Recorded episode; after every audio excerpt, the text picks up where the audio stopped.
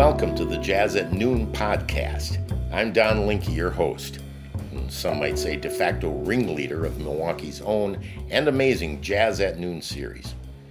This podcast presents highlights from the free weekly series of lunch hour performances that take place every Monday at noon in the Skylight Bistro at the Broadway Theater Center, and that's 158 North Broadway in Milwaukee's own Third Ward. Well, unfortunately, during the current Safer at Home order, we've had to temporarily suspend live performances. But with nearly 50 great musicians featured and recorded during the course of Jazz at Noon, we have a bounty of talent and great music we can share with you virtually via this podcast. Before we start this week's episode, let me tell you that Jazz at Noon is brought to you by Black Box Fund a fantastic nonprofit organization that believes that art can be a positive, unifying force to connect community.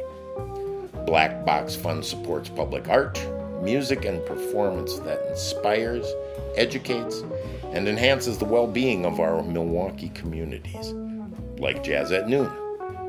So check out their website at blackboxfund.org.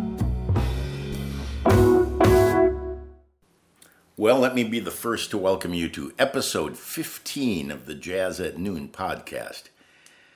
Ah, we thought maybe four or five, but here we are at 15. So today, uh, along with their usual bill of fare, that is live recorded music performances, we're going to ask uh, our guest, who is today Andy Blochowiak, drummer extraordinaire teacher extraordinaire. And we're going to ask him uh, a little bit about what he had to do to make a decision in regard to teaching during this pandemic. You know, uh, most, I think, performing musicians, or certainly a large percent of, percent of them, do teach, usually in what we call their private studio. It might be in the back rooms of a music store, it might be at their own home. Uh, but and and of course because that is not regulated in any way there's there's probably some really great teachers and there's some good teachers and there's some not so good teachers and there's some really bad teachers. Andy fits at the top of the list on those categorizations. And by the way just for uh, just for clarity's sake in the institutions of higher learning you also have that gradient of teacher, by the way. So, a good teacher is really, really an important thing to do if you're either want to take lessons yourself on a particular instrument or maybe you have kids and you want them to study a particular instrument. But at any rate, we won't go too deeply into that because I want to get to asking Andy a question about face to face teaching during the time of COVID 19. So, welcome, Andy Blochowiak. Hi, Andy, and welcome. Yes, thanks for having me, Don. Yeah, yeah, yeah. Listen, uh, I'm going to ask you a few questions about uh, your teaching and how you're dealing with teaching uh, in this COVID 19 uh, situation we find ourselves in. Now, just to start off with, how many students do you teach a week, approximately? Uh, it's about 50, 52. Yeah, 52 students. That's a lot of students. So, uh, did you uh, try virtual teaching? Yes, I did. Um, with the, the support of my wife, who's very tech savvy, yeah. uh, I set up Andy's Virtual Drum Academy. Yeah. And it launched, uh, I think it was like March 19th and how did that go?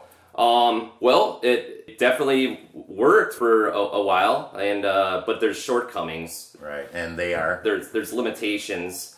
You can't play at the same time as your students. Yeah, and plus right. you have to contend with uh, buffering. Yes. Even though I upgraded my internet speed and my wireless router, a lot of my students didn't do the same thing, and so you know there wasn't always right. the best connection. Yeah. So uh, so again, I think I've heard this any number of times from various teachers that it's, and I've I've done a little bit of Zoom teaching myself, very little, uh, and it was just for me, and it sounds like maybe for you too. It was for me, it was just horrendous. So I couldn't contend with it at all. Um, where did you end up? How long did you do virtual? I taught virtually for two and a half months. Oh, okay, that's a little bit longer than I thought. And, and I'm still teaching some students virtually, okay. but the lion's share of my students are in person, face to face. Yeah. So, what do you do as a responsible teacher? And I know you are. Uh, what do you do to make everyone secure in in the environs of your teaching situation? You're at Lincoln Music, correct? Yeah, Lincoln Music House. Yeah. Um, well, I guess first and foremost, I tr- trust the experts. I mean, I'm a musician. I'm not a trained medical professional. Right. So, CDC.gov, they, yeah. they, they, they list the three main things that we have in this new uh, world. uh, you know, hand washing, yeah. wearing masks, and yep. social distancing. Those are the three things. You go right on the front page of their website. Right. So th- those three things I put into place in my lesson studio, and then I went uh, above and beyond it uh, and added additional safeguards. Okay. So you have a and you have a relatively large space compared to maybe some other just by virtue of the your teaching situation. Yes. You, I know that you have a larger the, well, yeah. There's area. Two, there's two drum sets in the room, and uh, when I was in the transitional uh, phase of you know planning on you know being able to shift students over to face to face, I the, step one is I removed a lot of items from the lesson room so that I was able to space the drum sets as far mm-hmm. apart as possible. Yeah, plexiglass plexiglass, you know, went in between them. But then, and wearing masks is going to be mandatory. Right. Um, plus other other things like when you walk into the music store, they have you know right at the entrance they have hand sanitizer. They have mm-hmm. hand sanitizer on the counters. In the lesson room itself, I have hand sanitizer.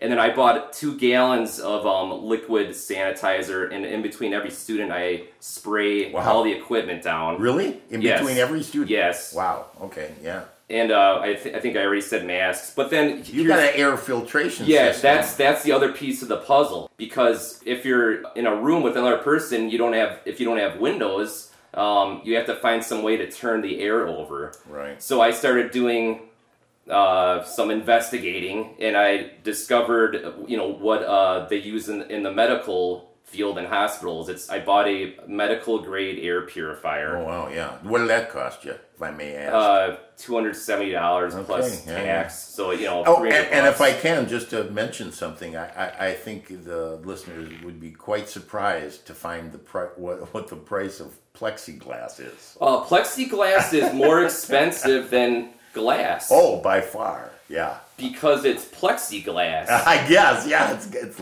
it's not just glass. Well, here's the other thing. I saw the writing on the wall. I knew it when I was starting the planning phases. At that point, uh, all non-essential businesses were still closed. So, and I knew when, when they when that eventually that restriction would get lifted, there would be a run on plexiglass. Right. So I, I bought a sheet early on, okay. and and I, thank goodness I did because a, a lot of stores like they're they don't have any now. Right. Yeah. And it is a totally functional tool. It's it's uh, it works. Uh, obviously, you can see right through it. Uh, right. Yeah. And uh, to to keep yeah. germs from each other. I well, I, well, part of it.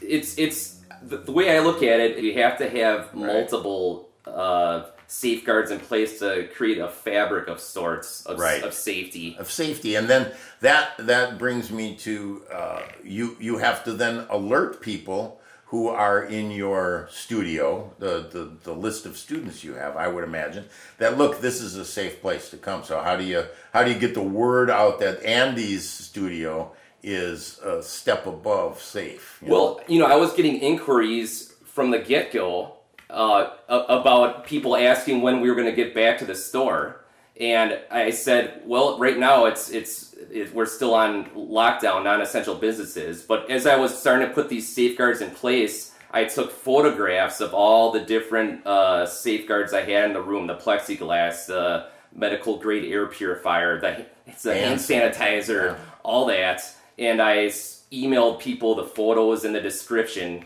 you know, with you know, you know, with notes underneath each yeah, photo. that's a great idea. Yeah, yeah. So, uh, man, that's uh, the the amount of work, and actually, that's kind of what I was getting at with this interview is the amount of. Well, it's two things. If you want to teach, I think the the result of teaching has to be demonstrable.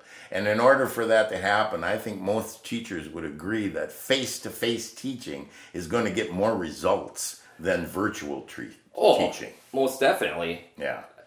So you go about the, this process of a very professional mindset to create, again, this safe environment. You send out pictures to all the concerned people that might be responsible for your students and or your adult students and then they have faith in you that you've done your due diligence. Sure.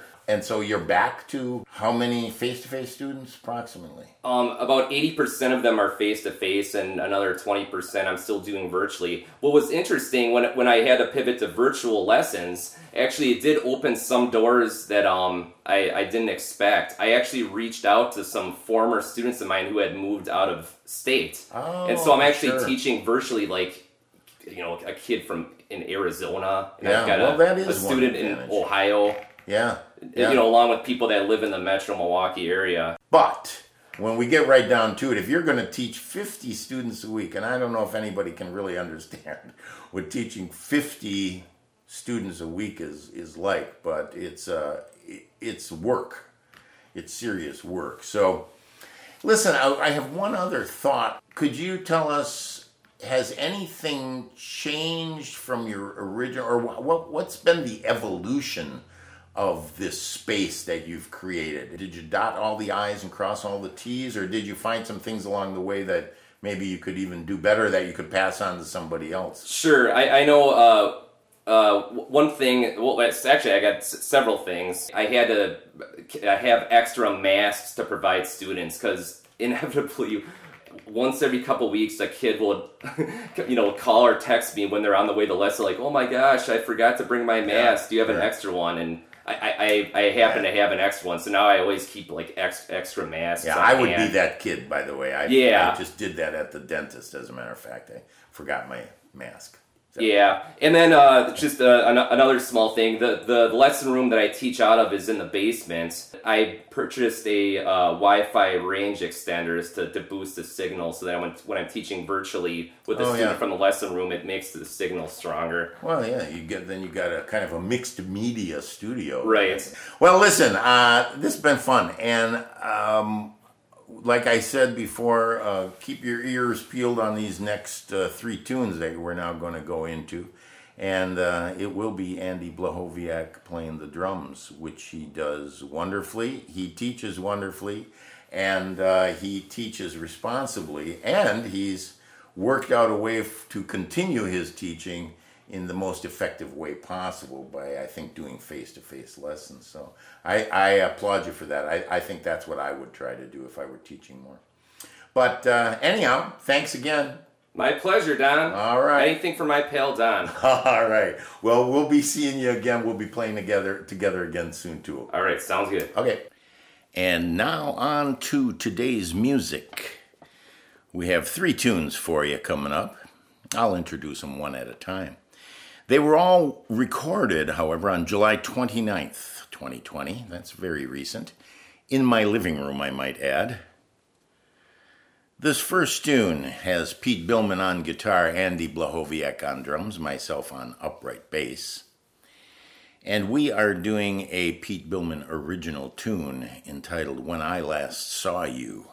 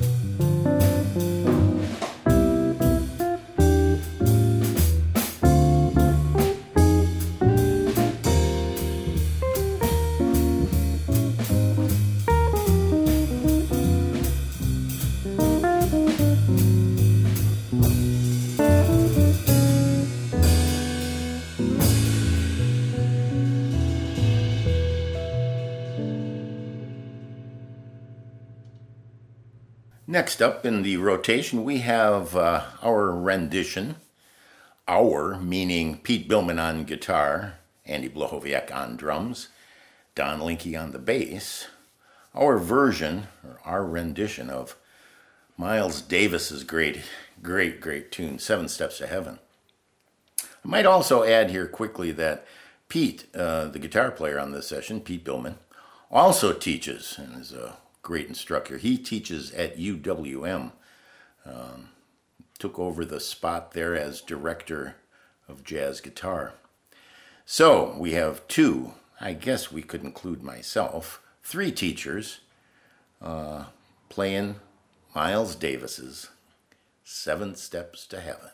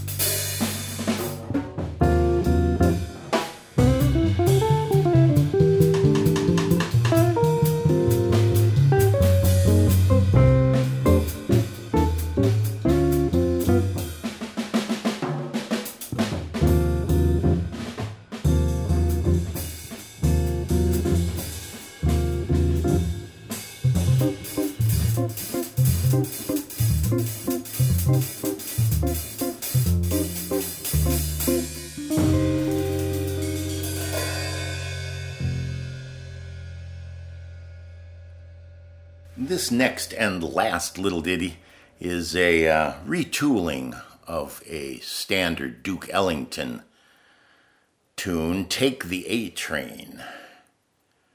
But uh, we put a little clave feel to the head, the head meaning the melody of the tune. And then we just swing the solos. See how you enjoy this.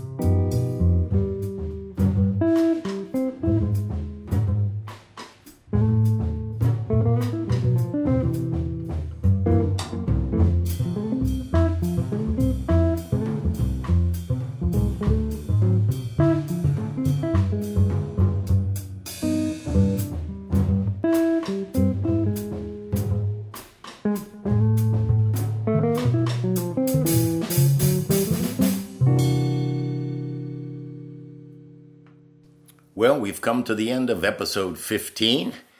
And uh, hey, if you want to see some video of today's music, you can just click up on donlinke.org, What Makes an Artist, and you'll find the video of today's three tunes up on that site. I'd like to also take the opportunity to thank Black Box Fund, Water Street Creative, Jim Griffith, Nick Macholik for the video. So let me leave you with this question. Puoi dirmi come arrivare alla Fontana di Trevi? If you enjoyed what you heard today, there's more great music available via our new CD, Don Linke and Friends, Jazz at Noon Volume 1, which captures some of the finest performances from the first year plus of Jazz at Noon. You can download any of the songs or the whole CD via iTunes or Amazon Music. And remember to sign up for the Black Box Fund newsletter and follow Black Box Fund on social media for information on the new Jazz at Noon podcast episodes. We want to see you in the audience when we resume live Jazz at Noon performances, so please stay safe. This is Don Linke. Thanks for listening.